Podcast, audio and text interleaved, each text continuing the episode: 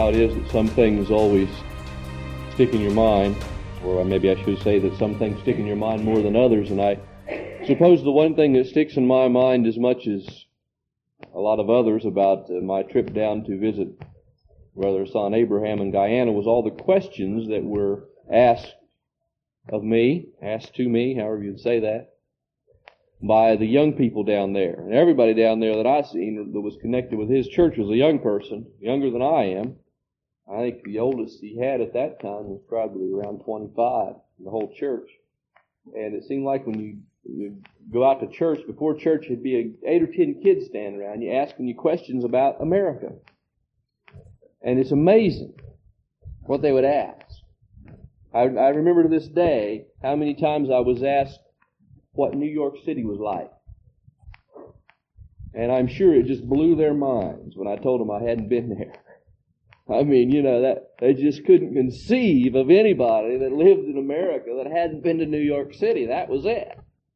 That was the place. And the other question I always remember was being asked if I owned a Winchester and a 6-shooter. That was the two primary conceptions of America in those kids' minds, it seemed to me, was either from the Louis L'Amour, whatever his name is, novels, the Western novels. They had a whole slew of them down there. They all read them, seemed like, and who he was. They asked me if I knew him, too, by the way. Told him I just hadn't met him. But it was either the old Western New York City, and that was just about their extent. The extent of what they knew about America. They were pretty ignorant. It was a great place in their mind. It was a tremendous place, and they all wished they could be there. And they were so interested in knowing all they could about it. That should be the way we are when it comes to heaven. We should be interested in knowing all that we need to know about it. We should be anxious to find out. After all, we're going to live there. It's not just a great place, and I wish I could go, but we as Christians are going to be there someday. In fact, we're going to spend a lot more time there than we do here. But most of us are ignorant about heaven. Yes, we are. We're ignorant about it. You say, oh, but I know it's going to have streets of gold and pearly gates, and there's going to be mansions there, and there's not going to be any sun, and no night and no day and all those things. Now, wait a minute. Yeah, we do know those things, but that's the new heavens and the new earth. We're going to study about that next week. But what about where we go the moment we die now, before the resurrection? What do we know about that? That's what we're going to talk about tonight. I would like to think that we are so ignorant about this place we call heaven because so little is said about it in the Word of God. There's a lot said about the new heavens and new earth. There's a lot said about the millennial reign of Christ. But not all that much said about heaven. If I may limit that phrase to the place where we go in this day and age when we die. Turn with me.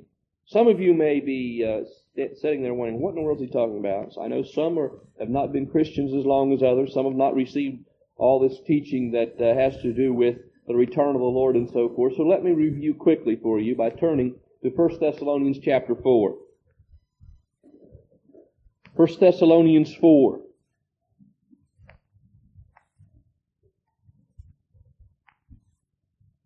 Verse 13, Paul says, "But I would not have you to be ignorant, brethren, concerning them who are asleep, that ye sorrow not even as others that have no hope." Now, when a Christian dies, Paul refers to that as sleep. But we have to remember he's referring to the body when he talks about sleep. The soul does not sleep. The soul is not unconscious. The body and the body alone sleeps. Verse 14, "For if we believe that Jesus died and rose again, even so them also who sleep in Jesus will God bring with him." Now, remember that. Those who sleep, those whose bodies sleep, when the Lord returns, will come with him. How are they going to do that if their body's asleep in the ground, buried in a tomb? There has to be a separation. Our bodies are asleep, but ourselves, our spirits, our souls are with the Lord. And when he comes, we come back with him. Now, when he returns, this is what's commonly known as the rapture, and this is the first stage of his return, which in this case will not be an actual return to earth, but he'll come in the clouds, as we see, as we read on. For this we say unto you by the word of the Lord, that we who are alive and remain in the coming of the Lord shall not precede them which are asleep. Now, the Christians that are alive will not precede those who have died and are asleep. In other words, they will be resurrected before we are caught up together to be with the Lord. For the Lord himself shall descend from heaven with a shout, with the voice of the archangel, with the trump of God, and the dead in Christ shall rise first. Then we who are alive and remain shall be caught up together with them in the clouds to meet the Lord in the air, and so shall we ever be with the Lord. That's the rapture, the coming of the Lord to resurrect those that are dead, the bodies of those that are dead, that they might go first of all to meet the souls or the spirits that come back with the Lord. And then secondly, the Christians who are alive and remain will be raptured, and their bodies will be simply taken up and changed from mortal to immortal. Now that occurs at some point in time in the future. We don't know when. Nobody knows. It could happen at any time. It could happen tonight.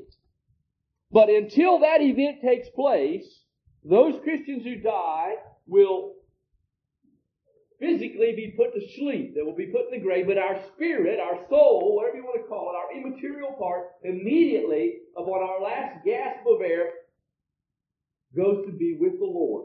Now, that's what Paul is referring to when he says in verse 8 of 2 Corinthians 5, he says, we are confident, I say, and willing rather to be absent from the body and to be present with the Lord, our spirits, our soul, that which is ourselves more than anything else, which leaves our body at death, being absent then from the body, is present with the Lord. Now, it's this intervening period of time between the time of our death and the coming of the Lord, the rapture and the resurrection. That is the point, or that is the span of time that we're going to talk about tonight, and that is where what I have determined to call by the phrase heaven tonight.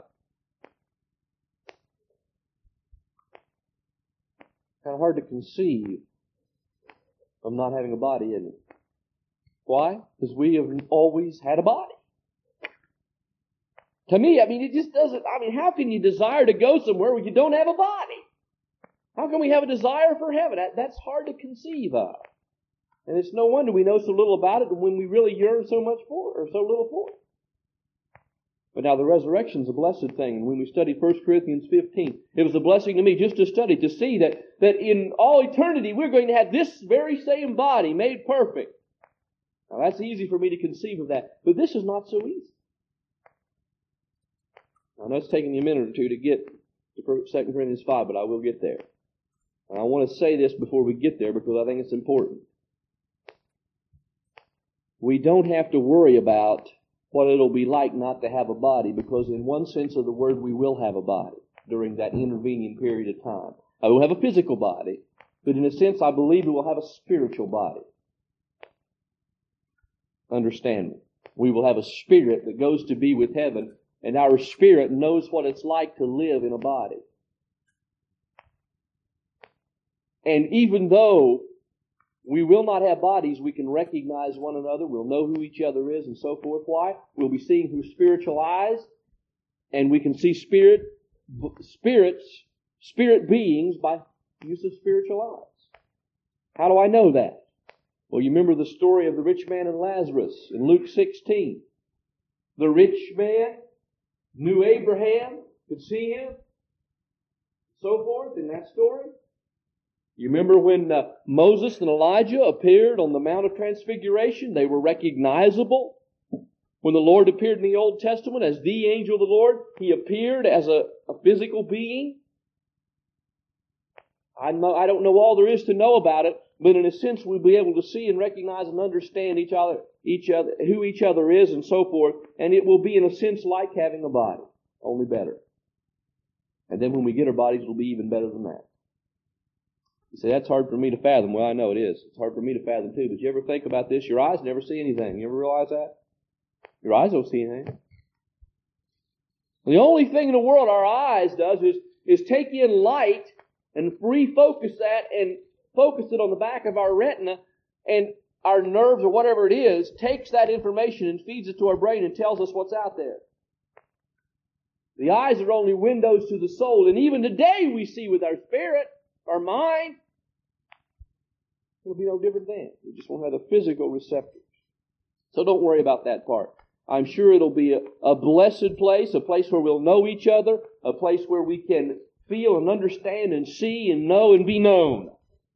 It won't be like floating around like a vapor. You're a boil water and it just floats off in every direction. Gosh, how would you like to have that for an existence? It's not going to be something like that. It's going to be something different. What will it be like? That's the question, and that's what Paul has to say here in 2 Corinthians 5. Now, he says nothing about what I just said about the body, but he goes beyond that, and I thought we ought to preface those remarks with what I just said about that. We need to know about the Lord. We need to know about the place where the Lord resides, and we need to know about the place where we're going to go. And that's what Paul was talking about in 2 Corinthians chapter 5. In chapter 4, he talked a lot about suffering. And now in chapter 5, he talks about what heaven will be, like. Heaven may be described in three ways. Now, he'll mention over and over again, as you'll see in chapter 5, about suffering. And I think that's what makes heaven such a blessed place and makes us so desirable of it. But we're primarily focusing in on what it will be like, and that's what we want to organize our outline around tonight. It may be described in three ways. In verses 1 to 4, we're going to find out that it may be described as an eternally perfect dwelling place. In verses 5 to 8, we're going to find out that it will consist of a fully realized fellowship with God. And then finally, in verses 9 and 10, we're going to see that heaven will be a continuing opportunity to serve the Lord. Let's look at that at this passage. What will heaven be like? First of all, it will be an eternally perfect dwelling place. Verse 1, for we know that if our earthly house of this tabernacle were dissolved, we have a building of God, an house not made with hands, eternal in the heavens. If our earthly house of this tabernacle. Our earthly existence is described in two ways. As living in a house which consists of or is like a tabernacle. Now, tabernacle is a tent. The Greek word translated tabernacle, same word we would translate tent. A tent bespeaks of a temporary place. And he is speaking about our existence, our dwelling place, this earth, this lifetime, this frame of time, this age, this world. It's a temporary existence. I remember when I was a kid, I went up to my uncle's and we built tents one time.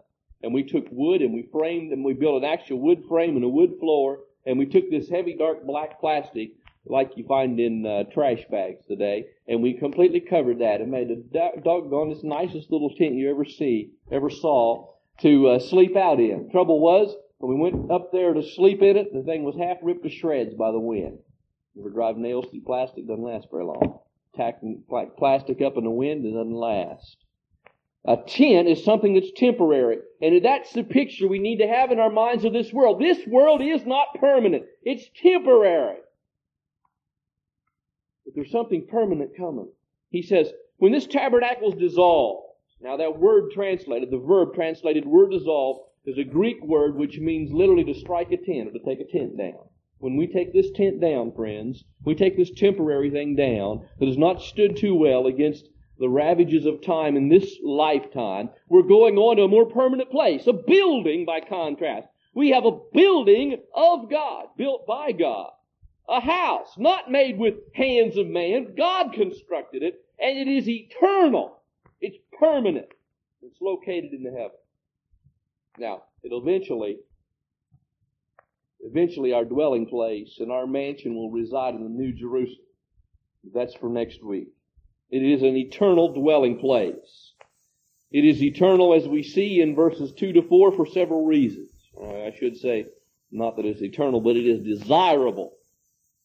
It is desirable, as we see in verses 2 to 4. First of all, it's desirable in view of our current suffering. He says, for in this we groan, earnestly desiring to be clothed upon with our house, which is from heaven. Groaning has the idea of suffering mixed in it. And we mentioned earlier, it's within the context here, if you would go back and study chapter 4. We groan because of the life we now spend in this temporary dwelling place and this suffering that we endure here. And this groaning has coupled with it an earnest desire to be clothed upon with our house, which is a metaphorical way or a figurative way of saying we want to go on to a better existence. It does not have the idea that we're going to receive a new body in heaven. Some people have gotten that out of here, and it's not saying that. It's just using figurative language. We'll not receive a resurrected body until the time of the rapture. And it'll be the same body we had, made new and made immortal, not a new one. But we yearn and we desire for a better dwelling place because of all the things that causes suffering to us here. All the trials, all the problems, all the injustice, all those things that we suffer with in this world, including our own sin nature. It's desirable because of our current suffering. It's also desirable because of its perfect provision, verse 3. If so be that being clothed, we shall not be found naked. And here's another reason why some have misinterpreted thinking we get a new body. The word naked here has the idea of being destitute. It means having nothing, no shelter, no clothing, nothing to protect you. And he is simply saying that when we get to heaven, we're not going to be destitute. We're going to have everything we need for a perfect existence. And then finally, we're going to see here in verse 4, that it's desirable because it's a triumph over death. For we that are in this tabernacle do grow, being... Where did I miss that at? No, yeah, that's right. For we that are in this tabernacle do groan, being burdened, not that we would be unclothed, but clothed upon, that mortality might be swallowed up of life. Now, let me explain that quickly for you. Pay close attention to verse 4. For we that are in this tabernacle. That is, in this age, we're still groaning, as he mentioned earlier, desiring heaven. Why? The reason why we groan is because we have been burdened, being burdened by sin, being burdened by trials and problems and suffering and all that we have referred to earlier. All those things. That's why we groan, because we're burdened. Not that we wish to be unclothed, Paul says. And now here's what Paul is saying, it seems to me. It's not that we just want to leave this world and leave this earth and get out of here for our own selfish benefit, because we're going to be better off.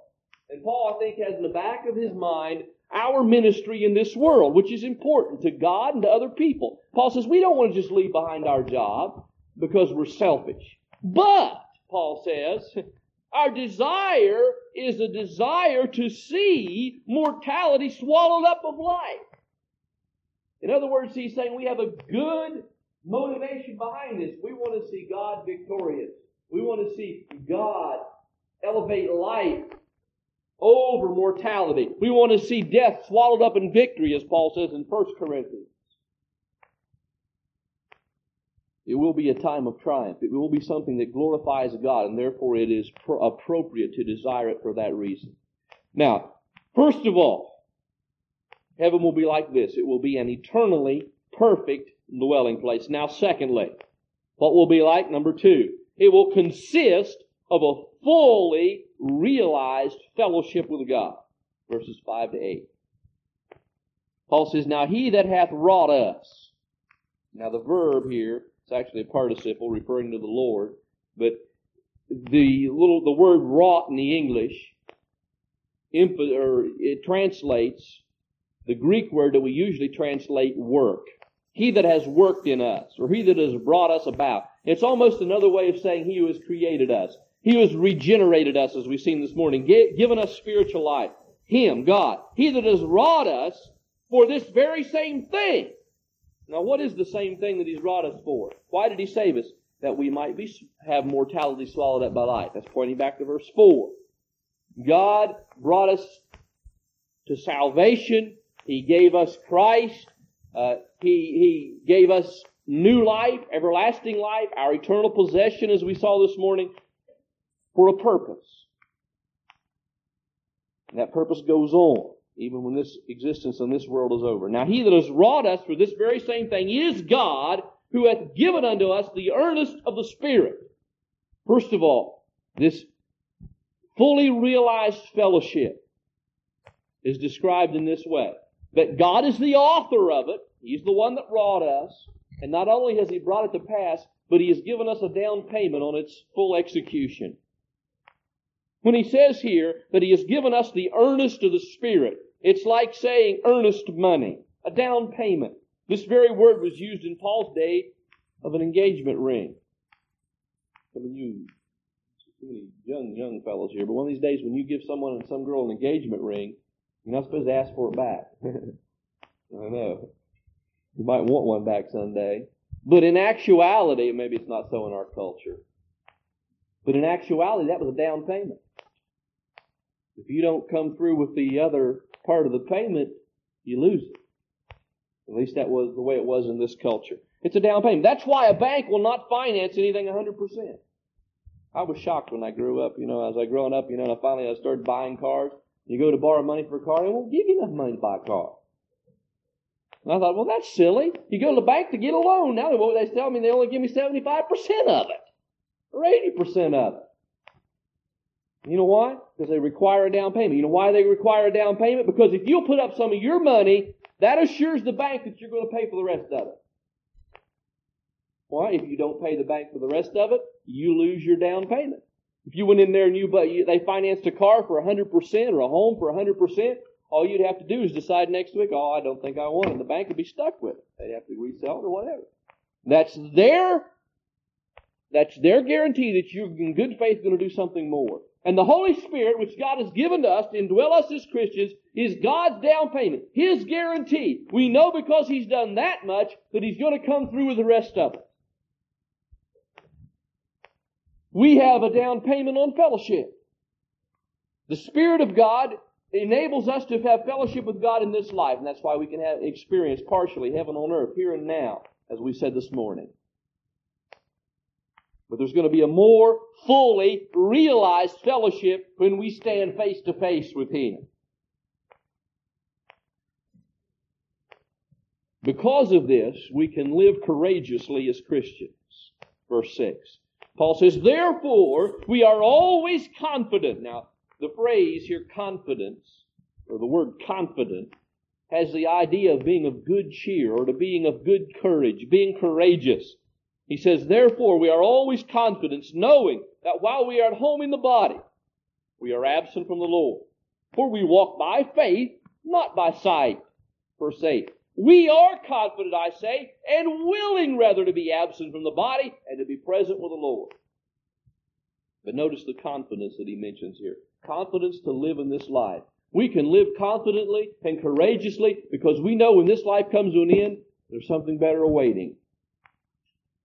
I listened to an interview this week of a former Chicago Bear lineman, one not playing in the Super Bowl right at this present time. His name was Roger Stillwell, played a few years ago. Bryant Gumbel interviewed him on 123.86, whatever day that was this week. What would that have been? Friday, Thursday? And Roger Stillwell was injured a few years ago, a very bad injury, really tore up his knee. And he told Brian that he was recovering right now from back surgery. He was all messed up. He was pretty much an invalid. And they were discussing football injuries and whether he would allow his son to play or not. And he said he wished he wouldn't, or he didn't think he would allow him to. He went on and he was asked by Mr. Gumbel if the Bears were helping him in any way. He said no. His life was completely devastated because of this football injury. And as they went on to talk about football and the game and the violence of it, Bryant Gumbel said something about, well, when you're on that field, you have no regard for your own self and your own body. And Stillwell affirmed that. He said, yes, and I'm not quoting exactly, but he says, when you're on the field, you have no regard for your own body, and assuredly not, or for certain, not the body of your opponent. You just throw yourself into the game without any regard to personal injury. You're bent on violence. You're bent on pushing that other team back and gaining the yardage and so forth. They're on stopping them from having the yardage at any cost. And that's the frame of mind with which the game is played. I know that's a good illustration of the frame of mind with which we as Christians ought to live this life. To literally throw ourselves wholeheartedly, completely into the Christian life, to live for God without any consideration for ourselves. One difference. We do consider our fellow man. But we should not worry about ourselves, and we should not be so fretful about the bad things that can happen to ourselves, or what we have to give up, or what we've got to sacrifice. Live wholeheartedly for the Lord. Why? Because this is such a brief span of time, and in no time at all, this game will be over. And we won't be like Roger Stillwell laid up somewhere, an invalid for life. We'll go on, and our wounds will be completely healed. And we'll have a perfect existence. No aches, no pains, no problems, no suffering, and no tears. It'll consist of a fully realized fellowship with God, and we'll have a lot of other benefits. We can live courageously, therefore, and at the same time look forward to being with the Lord. That's what it's all about. That's what makes it heaven. Verse 8, we are confident, I say, and willing rather to be absent from the body and to be present with the Lord. There's a song that says, that will be what makes it heaven for me. Choir sing that? Something like that. Maybe we sing it. You know what will really make heaven, heaven? Jesus. In Luke 23 and verse 43, he said to the dying thief on the cross, today thou wilt be with me in paradise.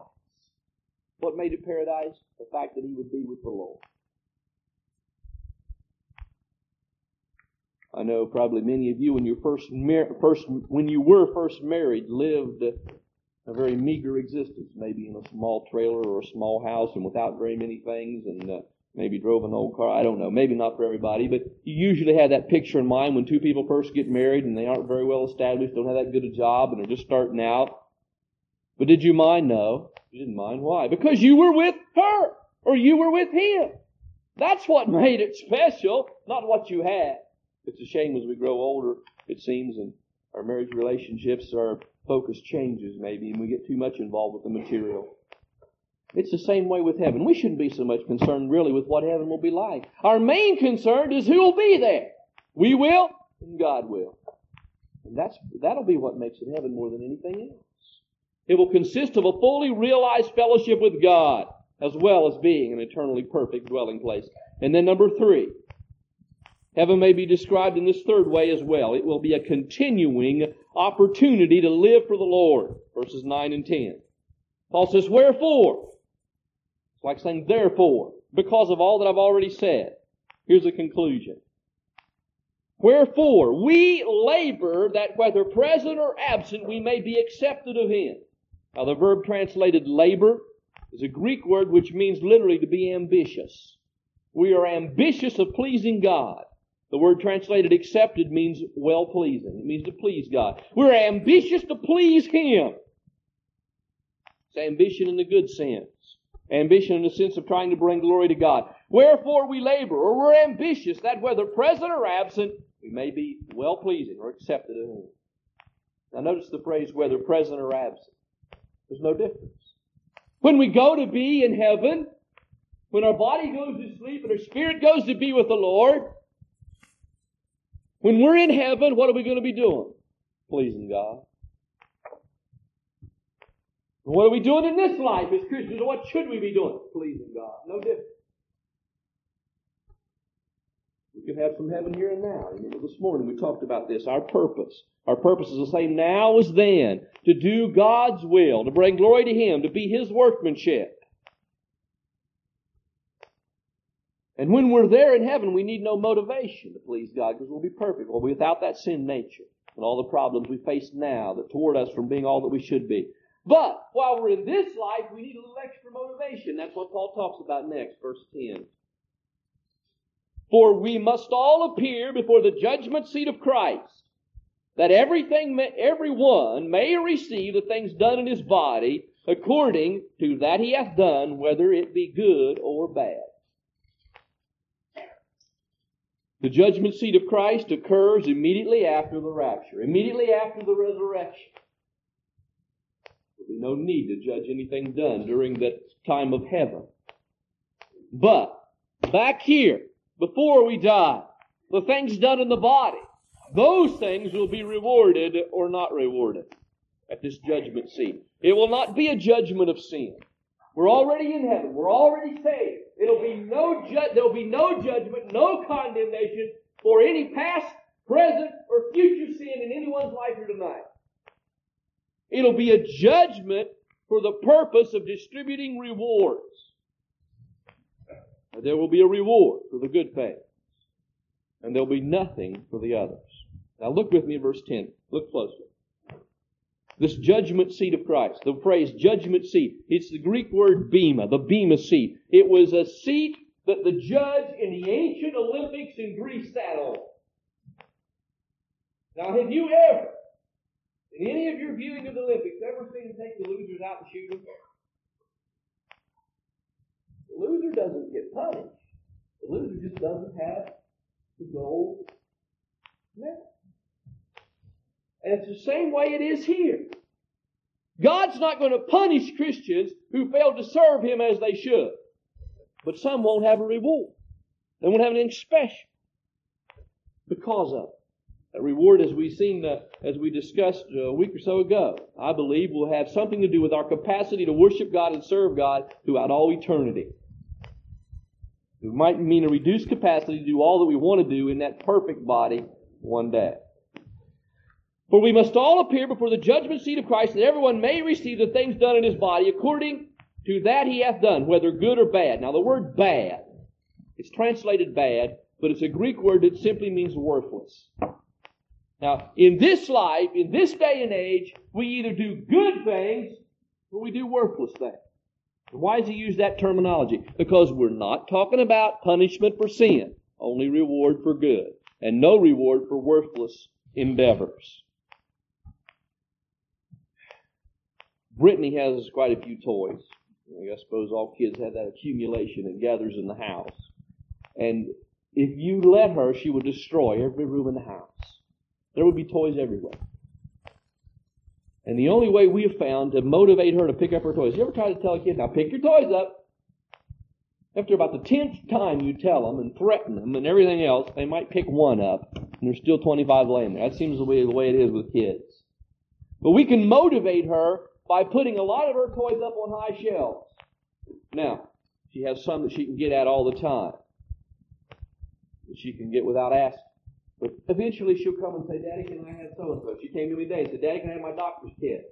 She likes to work with Grandpa when he's around. And I said, Brittany, are there any toys to pick up? I don't know. Look. She ran and looked through the whole house. Why? Because she knew she wasn't going to get that doctor's kit until she picked the other toys up. And that kit is a reward for what? For her doing what's good. If she does something worthless, she doesn't pick any toys up that are already out, she gets no reward, but I don't take her in and give her a spank. That's exactly the way it works here with the Lord at this point in time. And that is our motivation to live for Him now. We don't need that motivation in heaven, but we need it now. But we do the same thing. We please Him now if we are properly motivated, and we will please Him then. Now this is Paul's description of heaven, of being absent from the body. It will be the beginning of what will be an eternally perfect dwelling place and a fully realized fellowship with God. And finally, it will just be a continuing opportunity to live for the Lord. It's a pretty wonderful place. I suspect maybe God didn't give us a lot of other details because we like to get bogged down in details and really miss the things that are really important. And these are the things that are really important. Fellowship with God. Perfect dwelling place. Serving God. I think he left it pretty much as that. We ought to look forward to that. Nobody can tell you that you should and you just go out and do it. I think it's just a process of living in this old imperfect world over a period of time. How close are we to it, though? That's a different question. The great Baptist preacher in England of the former century, Charles Haddon Spurgeon, used this illustration. He said, we measure distance, that is, by time. He said, now, there might be a place only a few miles off, but it's a long way because there's no train to that city. There may be another city that's much, much farther away, but there's a train goes there. We didn't have airplanes back then, remember? We could use that illustration. We could say, it would take you a lot longer to drive from here to, say, Louisville, Kentucky than it would to go from here to Miami, Florida by plane. In a sense, Louisville's a lot farther away than Miami, if it probably is, but if there was no plane to Louisville. He says you measured You measure distance by time. So how far is it to heaven? Spurgeon says, but how near must we say heaven is? For it is just one sigh, and we are there. Heaven is just one sigh away, one gasp, one breath. That's all the farther away it is. I hope that we're ready. I hope if you're not a Christian, you're ready to stand before the Lord. Only you're not one sigh away from heaven. You're one sigh away from something that's a lot worse than that, eternal suffering. And for the Christian, I certainly hope that your life is a life that when that time comes, when that last breath is taken, that it'll be a life that can stand before Him and receive reward because you've served Him faithfully here. Has it been that kind of life?